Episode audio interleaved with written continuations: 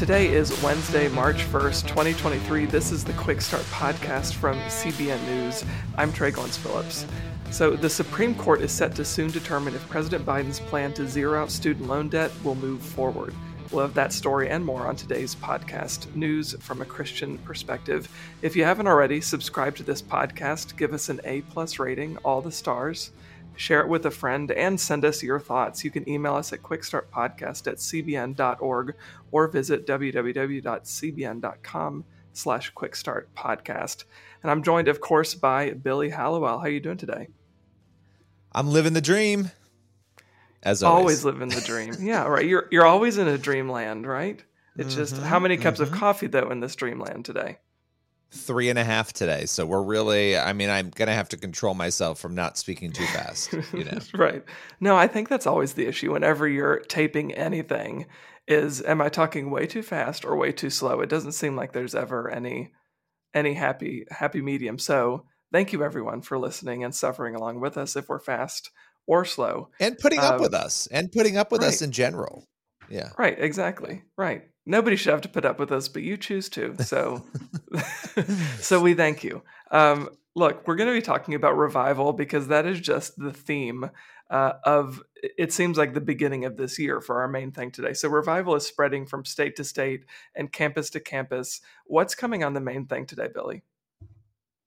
Yeah, so we are going to be talking about some numbers that we're seeing uh, that have come out from uh, George Barna, some really concerning numbers about Christianity in America, and uh, yeah, I don't want to spoil it, but it's it's a little alarming.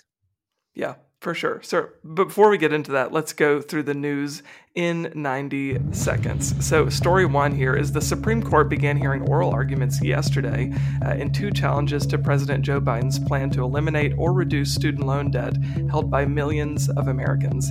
That plan, though, doesn't come without consequences. Uh, if Biden's plan moves forward, it could cost taxpayers some $400 billion, uh, and it doesn't really address the central issue, which is the skyrocketing cost of college education broadly.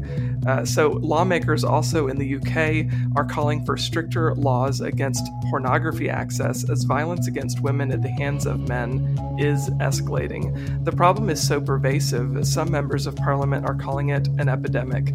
The action by politicians follows a report showing a substantial portion of the mainstream pornography on the internet actually depicts violent and dangerous scenes featuring aggressive behavior at the hands of men against girls and women.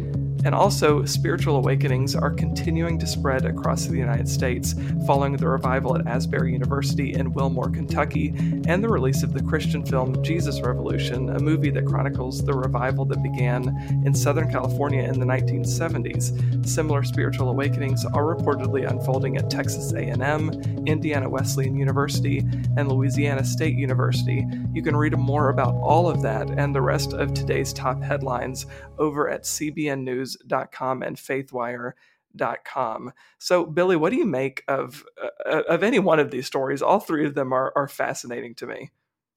Yeah, I mean, I think these spiritual revivals and these awakenings are, we've talked so much about them on the show, but I think the fact that they've continued to spread and the fact it's almost like Jesus Revolution, it's almost like they paid to have, and of course they didn't. I'm just like, it's so coincidental that the movie comes out at the same time that all these campus revivals are happening. And I think that it's happening because, you know, God is at work. And, you know, I don't know what the end result of all of it will be.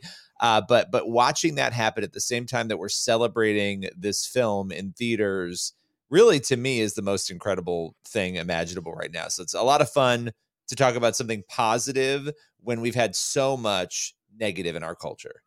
Yeah, no, I agree with you. And I think it's fascinating the timing of all of it, not just the movie, but the Asbury revival. We've mentioned this before. It was in 1970 in February uh, that that revival began. Uh, and if I'm not mistaken, I know you've mentioned this before, Billy, that revival sparked in 1970, sparked a revival at Lee University. Uh, and we're seeing that unfold all over again. It happened at Asbury in 2023. That led, of course, to a revival at Lee University this year. Uh, and now we're seeing it spread to other college campuses. Uh, and then the Jesus Revolution tie that you just brought up, I think it's all fascinating. And we just spoke with Jonathan Roumie. Obviously, he plays Jesus on The Chosen, but he's also in this new movie. Uh, and he told us he's Catholic. Uh, and he told us that he doesn't see any coincidence here. He sees this as being a, divine, God ordained um, timeline, right? That this isn't something that just is is happenstance or coincidence. This is the Lord actively moving, and because there's so many similarities from 1970, the late 60s, early 70s, and today, our culture was so divided at the time over the Vietnam War.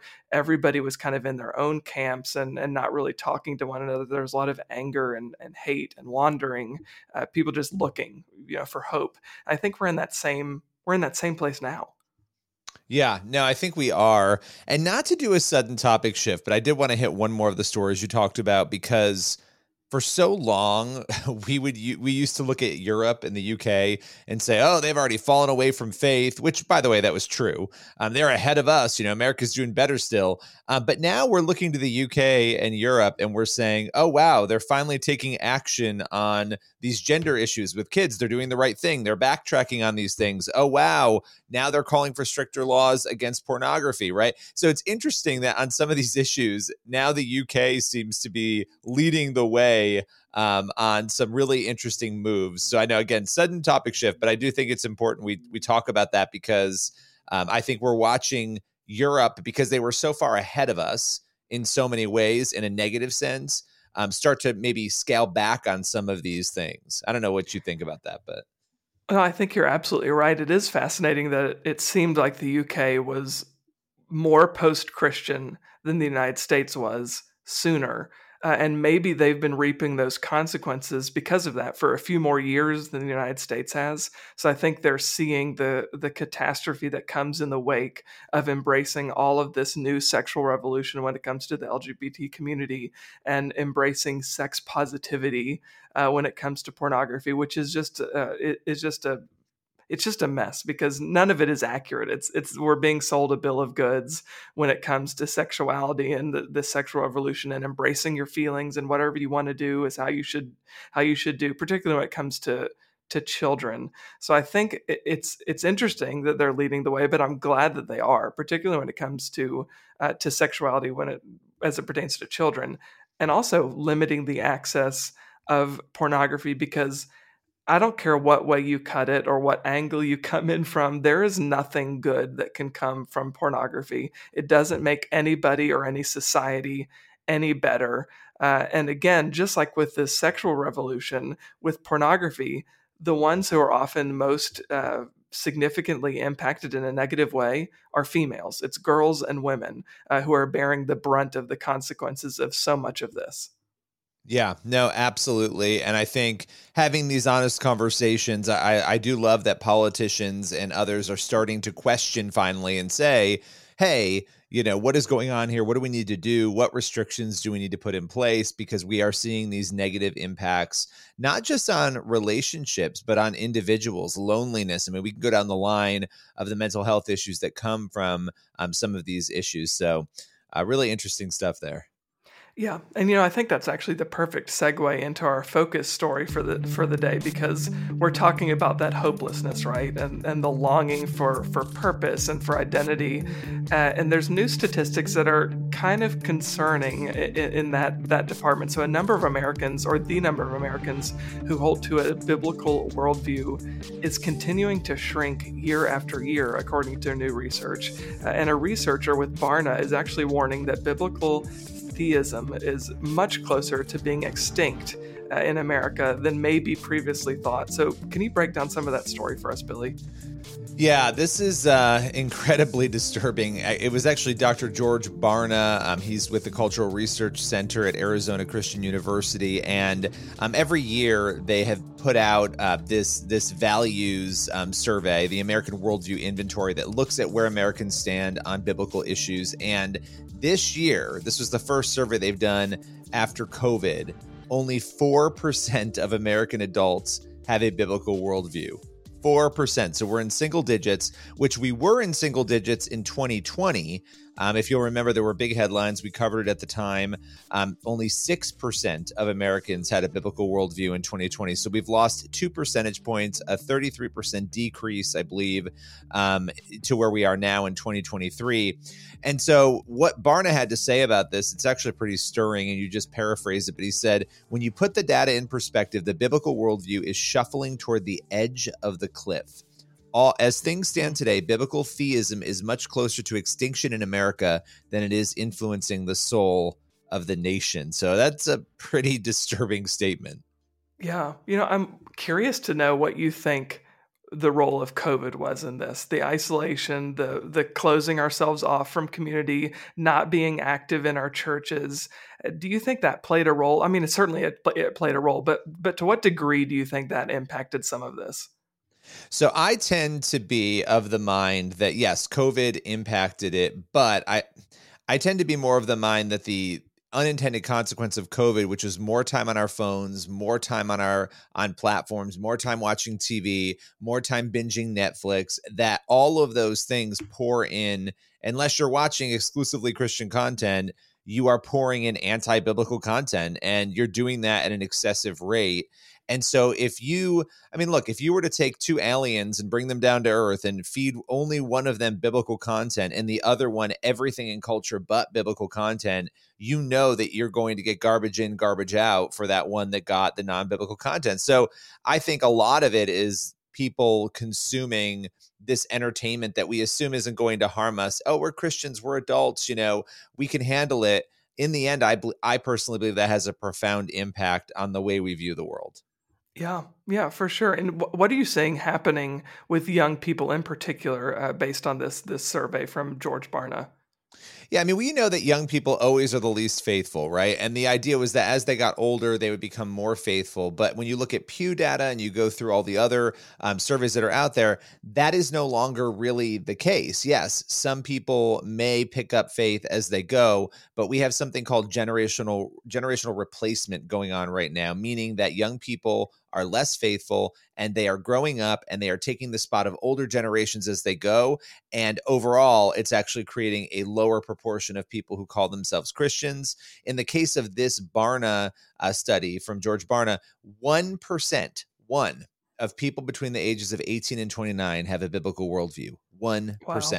So, yeah, it's it's a major issue. He talked about the fact that young people are largely isolated from biblical thought um, and that is a lot of that is what we have fed them, right? The entertainment, the media, what we have given them, and not bringing them to churches. All of that is creating this crisis. You know, I think a lot of it too is a lack of biblical literacy. There are people who grow up in, in church and spend all of their time going to services, but they, and that's great. I mean, I would rather them be in church uh, and be active in their Christian community than not. But a lot of times people aren't necessarily either from the pulpit, they aren't hearing a lot of really in depth study of scripture, or maybe in their own time, they're thinking that Sunday and Wednesday night uh, are, are really all I need. And I don't need to spend time by myself actually studying scripture and digging into it for myself and learning more about the Lord and, and my personal relationship with Him. So I wonder how much of, of that is at play here, too, is people who go on Sunday morning, they're kind of a, a, a weekend Christian, and then they go back to living their, their normal life afterward. I, I, can't help but think that some of that is probably contributing to not having a biblical worldview because people probably just don't know. Like, well, I don't I don't know what a biblical worldview actually is. Yeah. Well, and I and I and I think that a lot of that is tied again to that, you know, information, right? If you if you're a Christian and you spend an hour and a half in church every week, or let's say you go to small group and you take your kids to Bible, let's let's give it three and a half hours a week of church. Yeah. And you put that up against 25 to 40 hours of entertainment, it's a done deal. You're, there's no way your worldview in that three to four hours is going to be able to compete with the worldview you get from that 20 to 30 so yeah i mean i'm i'm pretty hung up on that on that issue but i think because i do think it's a big driver. I mean there's no coincidence if you were to graph this out on the growth of smartphones the growth of tablets the growth of all of this and what we're watching happen the two patterns coincide with each other unfortunately um, pretty beautifully Well, I think this is such an important and even convicting story because all of us could do a better job, right, of prioritizing the Lord and our study of Scripture over the other things that are not necessarily even bad things, but just the busyness of the day that eats up so much of our time, whether it's work or you know friends or our social life, whatever it is. I think we could all probably strike a better a better balance there, myself included. So, uh, Billy, Same. thank you so much for yeah for bringing uh, the details of that story. For today's main thing, Billy Billy actually spoke with Joshua Broome. He's a former porn star turned pastor about spiritual awakening and the revival that was sparked at Asbury University in Kentucky and is beginning to spread. So we'll have that conversation for today's main thing. So, Josh Broome, you were at an event last night, a really incredible event, and a lot of students from Asbury, a lot of people in the community attended this revival event. Tell us a little bit about yeah. it. Yeah, so it was really neat. So Nick Hall from Pulse, he put on this event, and ultimately he saw the gap where Asbury had decided, you know, from the from an administrative standpoint, they decided to end the event, and there were actually people who had flown in, um, who were or or have have flown in or were going to fly in. They had plans to come there, and now they're there, and it had ended and they wanted to continue to worship. They wanted to continue to see God. There was this overwhelming hunger um, for God, and, and Nick saw an opportunity, and he just shot his shot where he reached out to uh, Rupp Arena, you know, the uh, historic um, basketball coliseum in uh, in uh, Lexington, Kentucky, and you know, they did a free event on three days' notice, and it, it was incredible uh, like myself, uh, Jacob Coyne, Luke Lafleur, um, Rob, who serves at a high capacity at Lee University, and, and many other leaders came there, um, worship from all over the place, Upper Room in Dallas, and um, a few other places, but just a ton of people who were saying, "Hey, um, there's this visible hunger and this uh, this this apparent movement of God that we want to steward. Um, God has essentially opened this window and uh, really believing God's like, hey, uh, what are you going to do with this opportunity? What are you going to do with this moment? And they just wanted to create a space for that worship. And, and just really the theme was repentance. The theme was, hey, uh, this is what God is doing. And if you lay your life down or whatever you're struggling with down and you repent and seek God, not with part of your life, but all of your life, um, he'll fulfill he'll fill you in a way that you've never experienced before. What do you what do you make of this? Because you obviously have had your own crazy journey and your own insane story, right? Of coming out of the porn industry, you know, then finding Jesus, being a pastor, doing what you do now, inspiring people. You have wanted to see an event like this. We all have, and yet now we're watching this happen on campuses, not just Asbury. That was the first campus. It went to Lee, as you were saying. It's gone to other places. There are reports of middle school students having these revivals. Why do you think that's happening? What do you think is driving that? Yeah, I'm. I think just God is moving in a very unique way. Like God is uh, doing a new thing that He's done in the past, and we've seen. Uh, just when you when you see a moment and there's momentum, people want to be a part of it and they feel drawn to it. And I think like God is like really drawing people to themselves and people are getting it. So, like, why not create a space for people to engage in that moment? And like that's what I think is happening. Like God is providing an opportunity, and people are stepping into it. And and the byproduct of that, and along with what's happening on social media, because the beauty of digital is, hey, uh, here's a window into what's happening in this place, and even if you're not in physical proximity, you can absorb it and the whole point of the event was to say, hey, uh, this is what's God, this is what God is doing. Or maybe you experience something here, go and tell the world about it. You know, drop your bucket here, drop your bucket of your struggle, um, whatever you think that your life is about, whatever you find to be so important, just lay it down and just pick up your cross and take it to wherever you are. Yeah. Well, and you know, like look at culture right now. Culture is so deficient. People are so lost, they're so confused. And I think it's an interesting moment. You had the Damar Hamlin thing where he cardiac arrest and everybody's praying for him. And that was a different kind of feel, right? Where like not just the NFL, but the whole country, the whole world is praying for this guy to heal. Then you have Jesus Revolution, right? And at the same time, yeah. that film takes in $15 million. Everybody's going to see it. And it's about this very thing in the 1970s, right? It's about yeah. this Jesus revolution. And then you have Asbury going on at the same time. It does feel like, and I don't want to falsely, you know, tie all those things together, but it does feel like something is going on in culture and it feels like a reaction maybe to so much of the negative that we've seen. I don't know if you want to reflect on that at all. Yeah. I mean, yeah, I mean, I, I, think in a in a very real way, you know, Jesus is calling to his people. It's like, hey, um, I want you to be unified, and through your unity, people will see me. And these that's what these gatherings are doing. It's like, hey, um, this is different than uh, the Christianity where people are, you know, telling me like I need to do exactly this or exactly that. Like what like this unity is different than than you know Christians fighting against Christians that I, that I've seen. Uh, so I think there's a draw to that. But yeah, I mean, I, th- I think in a very real way, like the world is so incredibly dark when you see something like this happening. When people are getting free from bondage, there's marriages being restored, there's addictions being broken, there's people who have suicidal ideation and they're saying, Hey, I, I want to live a life and I believe that there's a purpose bigger than myself. Like you can't deny what's happening. So, like, again, like what happened, uh, like at Rupp, like people were getting healed. They were people getting delivered. There were people raising their hand they're like I, i'm struggling with pornography but i'm sick of it. You know I, I i struggle with you know anxiety or i struggle with like suicidal ideation but i want help. I want to be free. I want to be free. I want to be free. And we just know how darkness works. Like darkness in itself uh, it, it doesn't really exist. It's just the absence of light. And when light is brought into the picture darkness must flee and that's what's happening like people are being drawn to the light and they're experiencing and then and we're telling people hey go take what you experience and tell your communities about it. Take it to your church. And at the same time a lot of things uh, if you noticed at campuses uh, churches all over the world yesterday you know there was this moment of anticipation. It's like you know when i say amen are people gonna leave? You know like like what's gonna happen? Like you know, are we going to be here 13 days?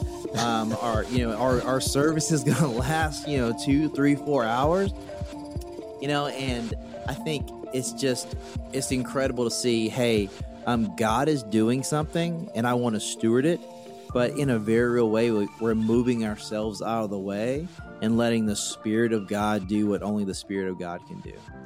Yeah, and as we kind of round out to to a close here, your story, your testimony, as I was saying, is incredibly powerful. Coming out of the adult film industry, coming into where you are now, why do you think it's important for people like you who have? I mean, everybody has a testimony, but when it's a radical testimony like that, why is it important that people, especially young people, hear stories like yours? Yeah, I mean, the the reason I tell my story is because I want people to know regardless of what you've been through, there's hope on the other side.